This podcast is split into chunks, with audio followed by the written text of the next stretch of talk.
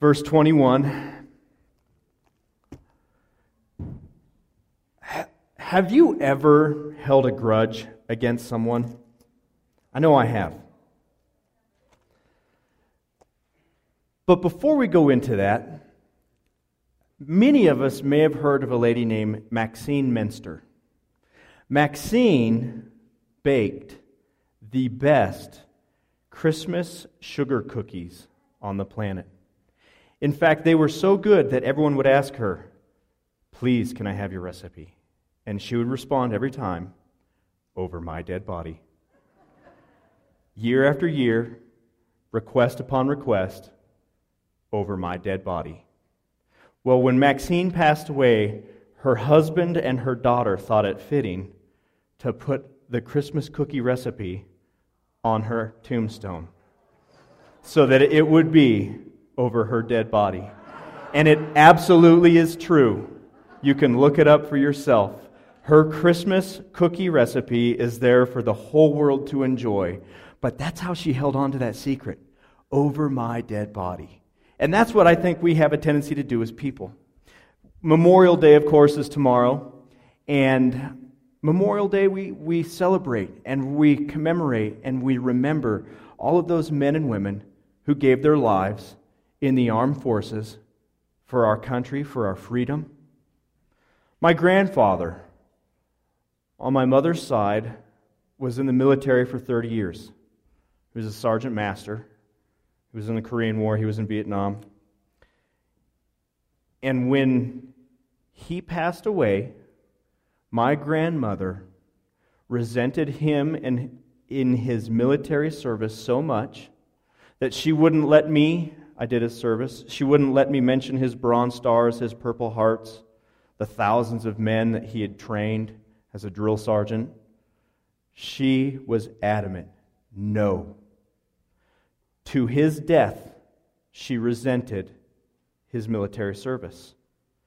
To her death, she continued to resent it all the way to the grave. Even my mom has resentments towards my grandfather's service. Why is that? I don't know what happened, and, and I don't need to know. But what's unfortunate is why those resentments were carried with them their entire lives. As people, we can hold on to things. And it's easy to, because people do things to make us mad.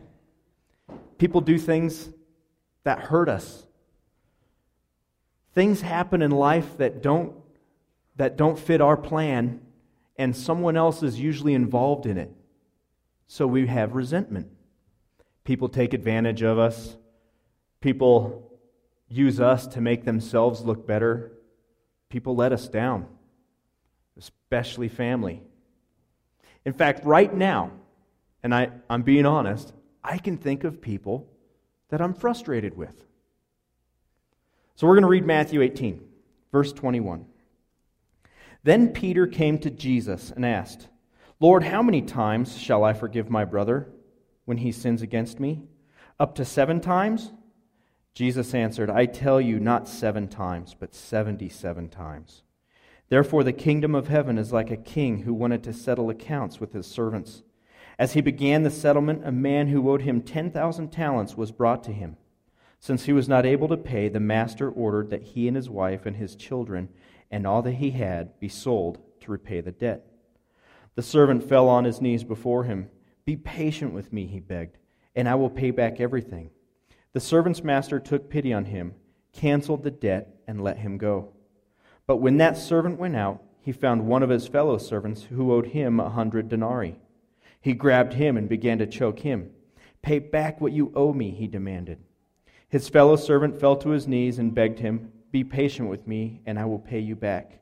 But he refused. Instead, he went off and had the man thrown into prison until he could pay the debt. When the other servants saw what had happened, they were greatly distressed and went and told their master everything that had happened. Then the master called the servant in. You wicked servant, he said. I canceled all the debt of yours because you begged me to. Shouldn't you have had mercy on your fellow servant just as I had on you? In anger, his master turned him over to the jailers to be tortured until he should pay back all he owed. This is how my heavenly Father will treat each of you unless you forgive your brother from your heart. So when I read that passage, I go, wow, forgiveness is absolutely a really big deal, not just for other people, but for each of us. In fact, it's a real world event that needs to happen every single day. Because when we don't forgive, it brings misery to our own lives. It snuffs the light out of every single moment we live, just like that wicked servant was delivered to the torturer. And I was thinking about this this week too. Forgiveness is so important that it is one of the critical foundations and pillars of the Christian life. Jesus said this He said, When you pray, don't pray long, drawn out prayers. Pray like this Our Father who art in heaven, hallowed be thy name. Thy kingdom come, thy will be done on earth as it is in heaven. Give us this day our daily bread. Forgive us of our trespasses as we forgive those who have trespassed against us. Lead us not into temptation, but deliver us from evil. For yours is the kingdom and the power and the glory forever. Jesus said, if you're going to pray, keep it really simple. Your will be done. Take care of our needs. Forgive us as we forgive. Keep us from evil.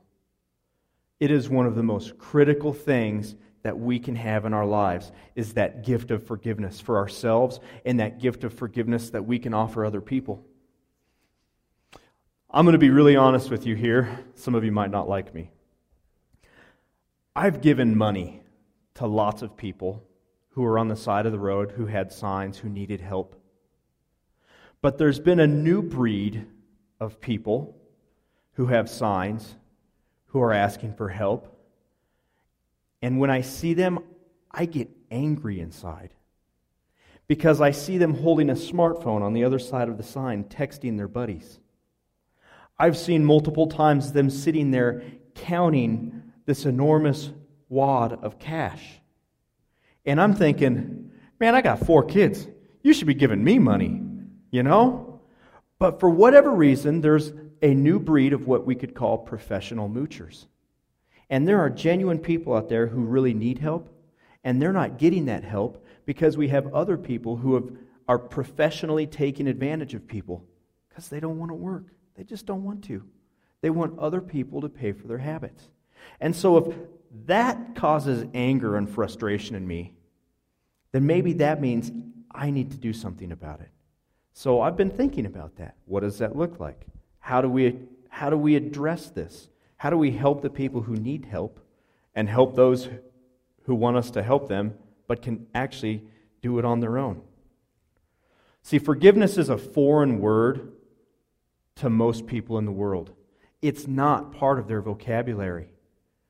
People don't get ready for a football game going, Yeah, we got to get out there and forgive. No. We live in a world that really settles on revenge it settles at hate. Those are the words that people like to live by. And so when you throw the word forgiveness out there, they go, well, that, that, that doesn't do anything for me. That doesn't stop this anger that I have, or does it? See, very often people discover the gift of forgiveness, this awesome gift that God has for us, that Jesus died on the cross for. They discover that that forgiveness, when they see it lived out in your life and in my life, they actually go, Oh, I get it.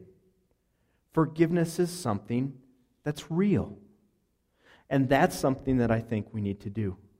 We need to allow God's forgiveness in our lives to become real. And by that I mean we don't just pray it because we're supposed to. We don't just ask for it because we feel like we should, but that we actually live it out, that it becomes who we are. Earlier this week at work, um, I had to fire up one of our old pumps. It's a 15 horsepower pump, pumps 350 gallons per minute out of a three inch pipe. So it's got a tremendous head pressure on it. This sucker moves water. And we haven't fired it up for about three months, and it's sitting in the, bottom of this uh, sump well, what usually happens at the bottom of these sumps is they collect all the mud and dirt, all the stinky stuff goes to the bottom, and then it sits there for years and ferments and gets flavorful. Kick the pump on, she's going. Go over and look, and here's this awesome head pressure. I'm like, oh, this is great. What a good day. Nothing's breaking. All right, I'm going to I'm gonna open this valve and I'm going to turn this valve off. And I go to close the valve, and the whole pipe explodes. And it, it not dumps, it blasts rancid skunk bottom water all over me. It's in my mouth, it's, it's in my nose. I can still taste it right now. And this happened on Tuesday. It, I spent, I didn't realize how bad it was. One of the guys who was working with me, he's standing there and he's, he's got his Dalmatian with him. And his Dalmatian threw up because it stunk so bad. And I didn't know this until afterwards. He goes, Man, boss, I feel bad. My dog even threw up.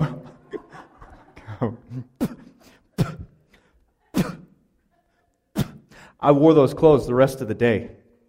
So, what was really interesting about that, though, was when that happens to you, it's very real. It's in your face. It's very real to you. And that's one of the things that we need to allow forgiveness to be. We need to let it be very real, that we live it out, that we offer it to others, that we live in such a way that it's real in our lives, moment by moment. And there are things that happen in life that are hard. And you, you ask for forgiveness, you try to offer forgiveness, but you just can't get over it. Well, that's when it becomes really real because you're sitting there going, forgiveness becomes a moment by moment thing. Moment by moment, you got to get over the anger. Moment by moment, you got to forgive the resentment. Moment by moment, you got to dump the pain. That's how real you got to make it. John 20, 23 says, If you forgive the sins of any, they are forgiven them. If you retain the sins of any, they are retained.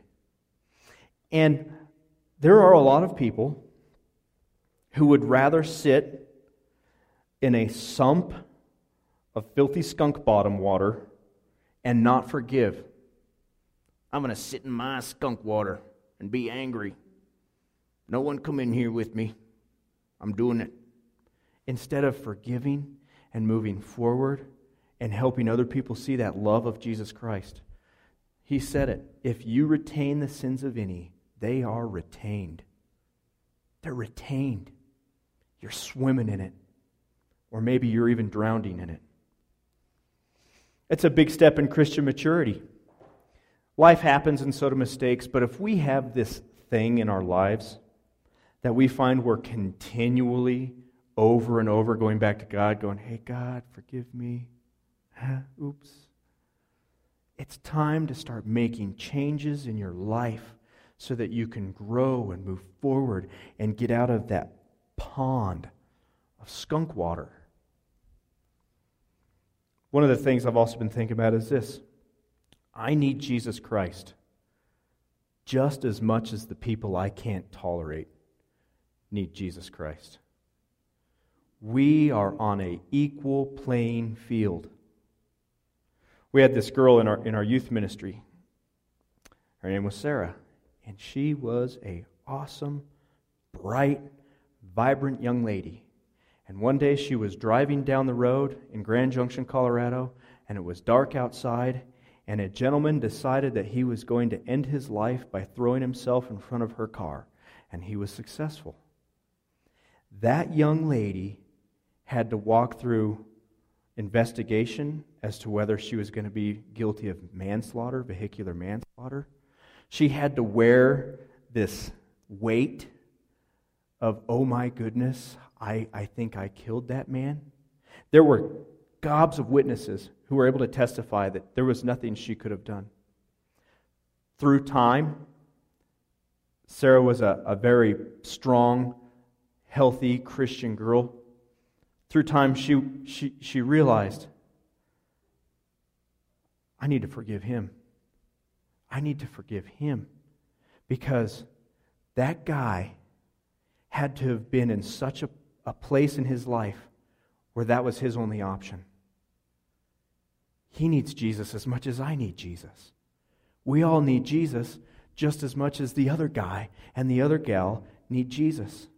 And Paul makes that clear in Romans 3:23. He says, "For all have sinned and fallen short of the glory of God." We're all on that equal playing field, whether we're rich or poor, or churched or not churched, whether we're free or, or we're a prisoner. We all need Jesus the same. And sometimes we got to remember that, that we need a little bit of grace and a little bit of forgiveness in our lives so that we can give a little bit of grace and a little bit of forgiveness to other people's lives. We're going to end here in just a minute, but I wanted to share a story with you. Um, in, in our youth ministry in Grand Junction, we had a pretty significant um, youth ministry there. Uh, we had these two boys who, who grew up in our ministry, Nick and John. They're great guys. They were even on our, our first worship team. And the one of them played the drums, and it was, it was terrible.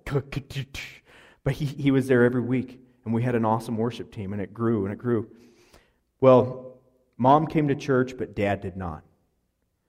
Well, these guys kept coming to church and coming to church and getting involved, and finally, dad just kind of he just kind of started poking around a little bit. He would, you know, he'd come at the end of the church to pick his kids up and just kind of see what was going on. Barry, do you want to come up? We're going to close pretty soon. Um, after a while, he started kind of opening up to me. And, and he said, uh, he started talking about work and how much he hated his job. And this went on for a couple years. I hate my job. They're, people treat me terrible there. I've been there for 25 years. They're awful. They're mean. One day I'm setting up for youth group.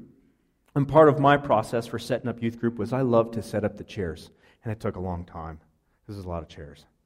But that was just my time to just kind of pray and just kind of, man, God, you got to be in this service. We really need you here. Hope you reach some kids. So I'm, I'm doing my thing. I'm setting up chairs. And I look over, and here's John, the dad. I'm like, well, you shouldn't be here till after church. And you could tell he had that look on his face. So I stopped with the chairs and went over. I'm like, hey, John, how's it going? Not good, man. Wow, I'm sorry. What's, what's going on? And he just broke and he just started weeping. He goes, I can't take it anymore. They're so cruel to me at work. I, I, I just I can't do it. You know what, John? I'm sorry, man. Let me pray for you. So I just prayed for him, a quick little prayer. I said, Here's what I want you to do. Don't leave. I want you to stay through church tonight. Sit through the youth ministry. Hang out in the back. And I want you to just be a dad. Forget about work, forget about everything else, and just enjoy and let God minister to you. Okay, I'll, I'll do that. He sat through the whole church service. We're, already having a victory right there. Something happened in the church service, in, a, in the youth ministry service, because at the end of the service, he came up and he goes, with a whole new light in his eyes, I know what I got to do. He quit his job. He applied for another job, and he's been working at Cat Wagner for almost 11, 12 years now in Grand Junction, Colorado. And he loves it. But the really neat thing that happened for John was God really, God really connected to him. And, and John let something go. John started coming to church every single weekend and every Wednesday night. And pretty soon he became one of our adult youth leaders. And then pretty soon, every single Sunday after our, our three church services, we would have a barbecue at our house. He was there at every barbecue with his family, connected, fully involved. This is what I love about forgiveness. When we make it real, it changes our lives.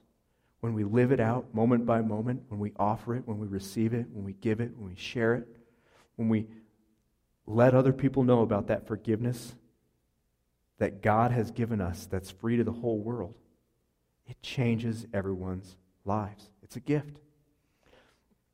We're going to pray and Barry's going to close us in our closing hymn. Let's pray. Heavenly Father, thank you so much for this beautiful day. Lord, thank you for so many who have given their lives for our country. Thank you so much for you, for your Son, Jesus Christ, that you gave your life for the world. And we ask, Lord, that we would take that forgiveness and that we would believe it and that we would own it and that we would go forward and we would offer it to everyone we see. That we would live it out. That we would choose to no longer live in the skunk water, but that, that we would move forward in your light and your love and your forgiveness. In Jesus' name.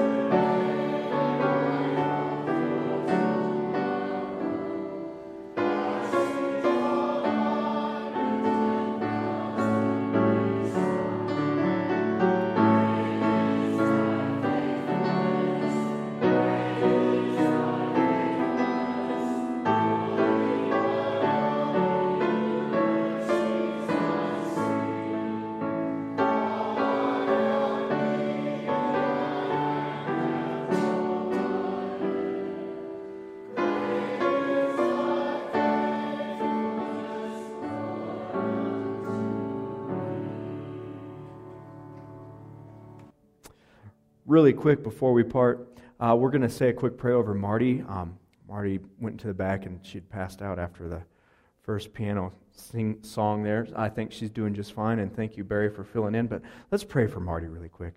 Lord, we just lift Marty up to you, and we ask that your hand would be on her. Holy Spirit, we ask that you would just be with her and bless her and protect her and give her health, we ask right now. We ask that you would just restore her and, uh, and be with her. And Lord, as we all go from this place, would you bless us and protect us indeed. In Jesus' name, amen. Happy Memorial Weekend, everyone. Take care.